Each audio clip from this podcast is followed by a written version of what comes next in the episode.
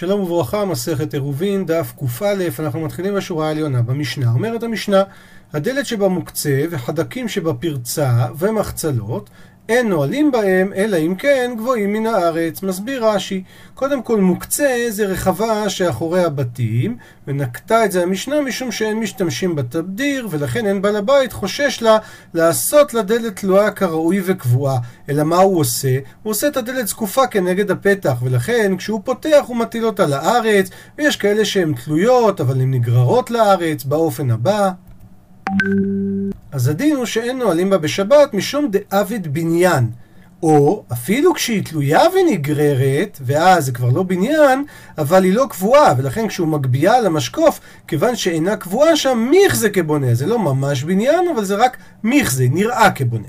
חדקים שבפרצה, הכוונה קוצים, שהוא עשה מהם חבילות והתקינם לסתום בהם את הפרצה, ולפעמים הוא פותח את הפרצה הזאת.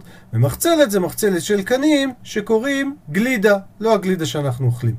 אז כל השטח האחורי נקרא מוקצה, והנה יש לנו פה מחצלת שנפלה, או את החדקים, את הקוצים האלה, ואת כל הדברים האלה אסור לו בעצם להרים, כי מיכזה כבניין או בניין ממש. שואלת הגמרא הורה מינו, דהיינו סתירה, מברייתא למשנה, דלת הנגררת ומחצלת הנגררת וקנקן הנגרר, בזמן שקשורים ותלויים נועלים בהם בשבת, ואין צריך לומר ביום טוב שזה גם מותר.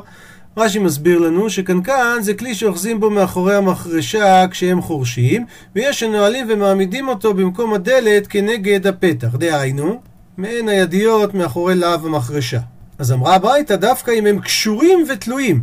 על מה תאמר שעל התלויים זה זה מקפיד, אבל גבוהים מן הארץ הוא לא חושש. ולעומת זאת המשנה אמרה בפירוש, אלא אם כן גבוהים מן הארץ, אז זה סתירה. עונה הגמרא, אמר אביי בשיש להם ציר, הכוונה עכשיו, ורבא אמר בשהיה להם ציר. מסביר רש"י, כשיש להם ציר זה מוכח מילתא, זה ברור דדלת גמוראי, וממילא אם היא קשורה ותלויה זה לא מחזקי בונה. ורבא אומר כשהיה להם אפילו שאין להם עכשיו, עדיין יש פה היכר. הצירים של הדלת נמצאים למעלה ולמטה, לפי הבא יש להם בפועל ציר, ולפי רבא הציר יצא אבל המקום שלו עדיין ניכר. אביי ורבא העמידו את הברייתא שלא צריך להיות גבוה מהארץ כי היה ציר או יש ציר מקשה הגמרא מי טבעי דהיינו קושייה ממקור תנאי על דברי האמוראים דלת הנגררת ומחצלת הנגררת וקקן הנגרר בזמן שקשורים ותלויים וגבוהים מן הארץ אפילו מלוא נימה כן אפילו אם זה גובה של שערה מהארץ אז נועלים בהם מותר לנעול. ואם לאו אין נועלים בהם. והנה אנחנו רואים שלא עשו את ההבחנה אם יש ציר או אין ציר תמיד הם צריכים להיות גבוהים מן הארץ. עונה הגמרא, אביי מתרץ לטעמי ורבא מתרץ לטעמי. נראינו כל אחד מתרץ לפי טעמו. אביי מתרץ לטעמי, הוא יסביר את הברייתא, או שיש להם ציר, או שגבוהים מן הארץ. ורבא מתרץ לטעמי רבא מנמק את דבריו, כשהיה להם ציר, או שגבוהים מן הארץ. דהיינו, גם אביי וגם רבא הוסיפו בברייתא בעצם את דבריהם. או שיש ציר בפועל, או שהיה ציר בפועל, כאפשרות בפני עצמה. תנו רבנן, שנו רבותינו, סוחי קוצים וחבילים, דהיינו ענפי קוצים וחבילות של קנים, שהתקינם לפרצה שבחצר, בזמן שקשורים ותלויים נועלים בהם בשבת, ואין צריך לומר ביום טוב.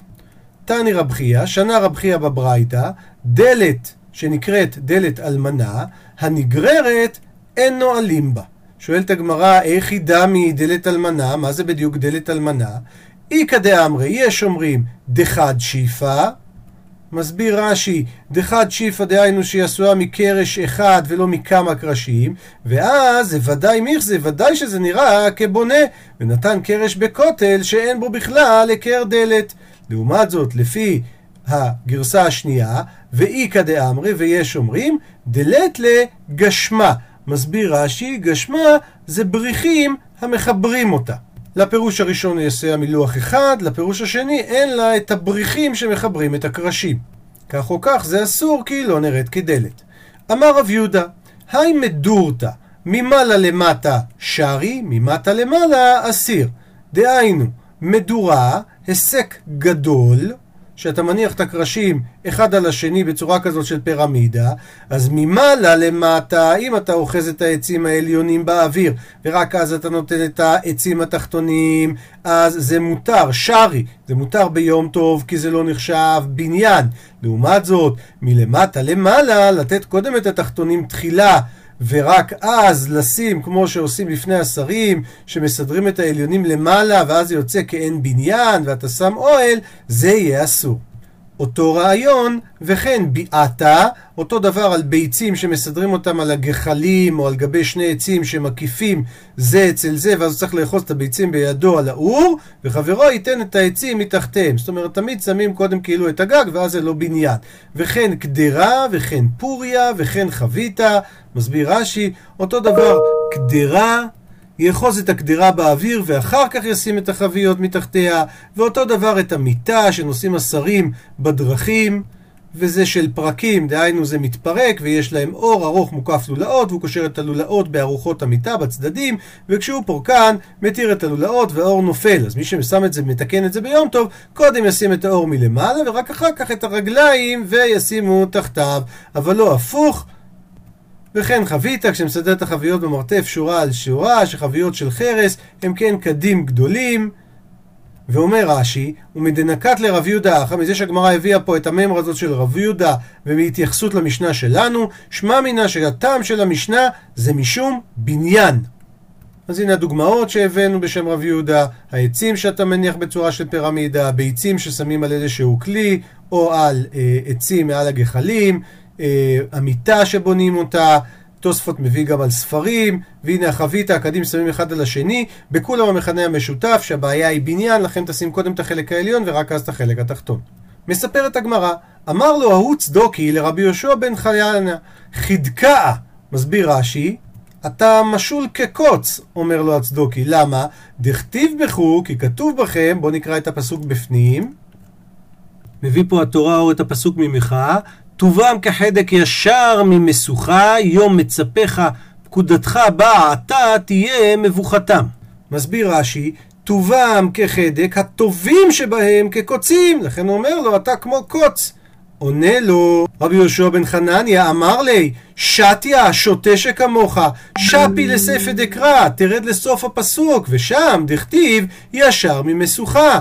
מסביר רש"י, שפי לספא דקרא אשפל עיניך לשפלו של מקרא, לסופו, ותראה שזה שבח.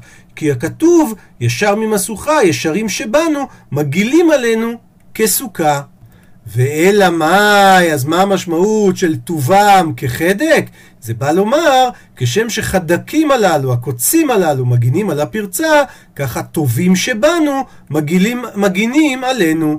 דבר אחר, פירוש אחר לפסוק, טובם כחדק, אז כחדק זה לא קוץ, אלא מהמילה להדק, שמהדקים את הרשעים לגיהנום, שנאמר, בואו נקרא את הפסוק בפנים, קומי ודורשי בציון, כי קרנך שים ברזל, ופרסותייך שים נחושה, והדיקות עמים רבים, והרמתי לאדוני ביצעם, וחילם לאדון כל הארץ.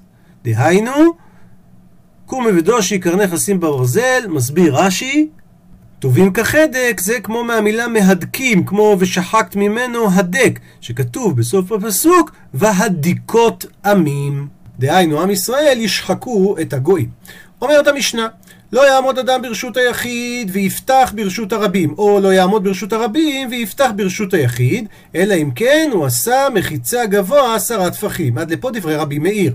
אמרו לו, מעשה בשוק של פטמים שהיה בירושלים שהיו נועלים ומניחים את המפתח בחלון שעל גבי הפתח.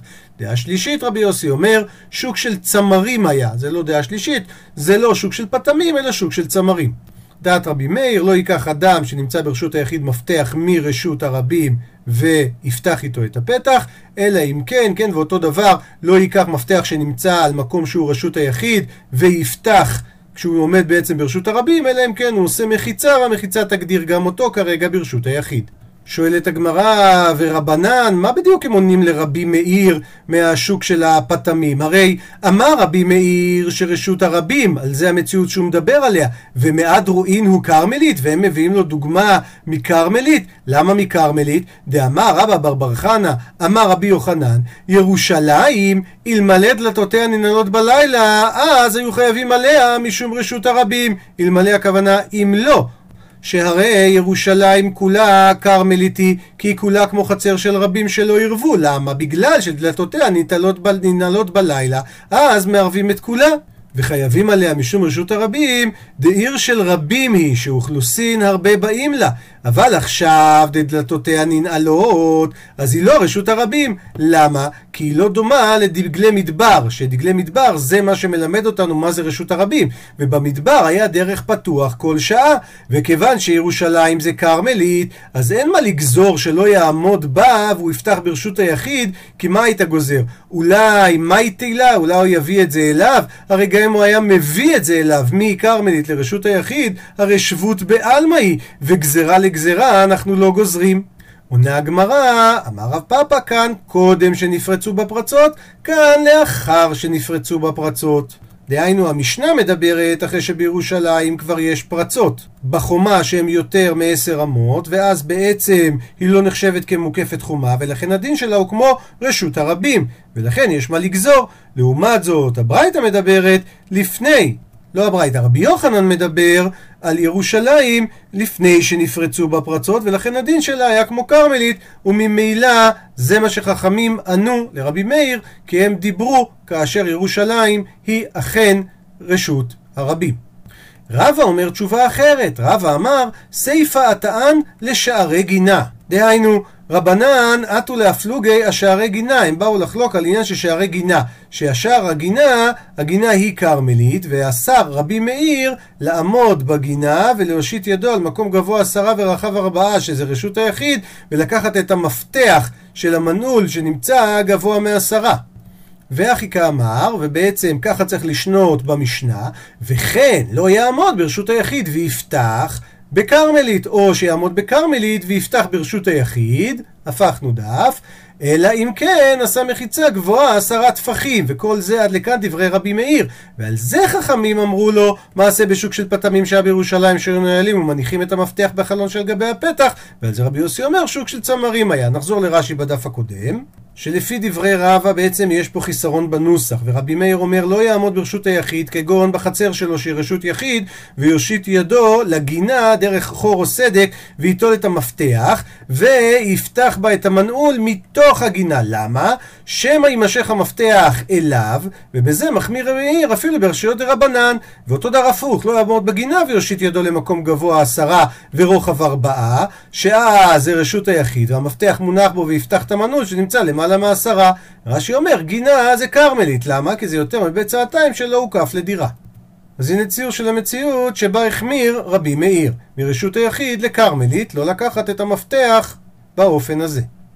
וממילא חכמים שחלקו על רבי מאיר דיברו על העניין של שערי גינה, שזה כרמלית, ולא על הסיפור עם ירושלים. ממשיכה הגמרא, תנו רבנן שנו רבותינו.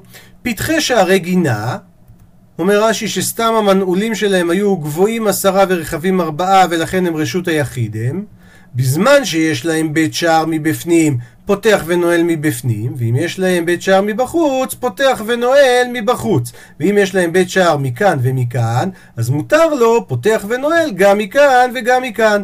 אם אין להם בית שער לא כאן ולא כאן אז אסור לפתוח לא מכאן ולא מכאן בית שער זה בית קטן שפתח הגינה פתוח בו, ובשערי הגינה הסמוכים לרשות הרבים אנחנו מדברים גם מזה שכתוב בסיפא וכן חנויות הפתוחות לרשות הרבים.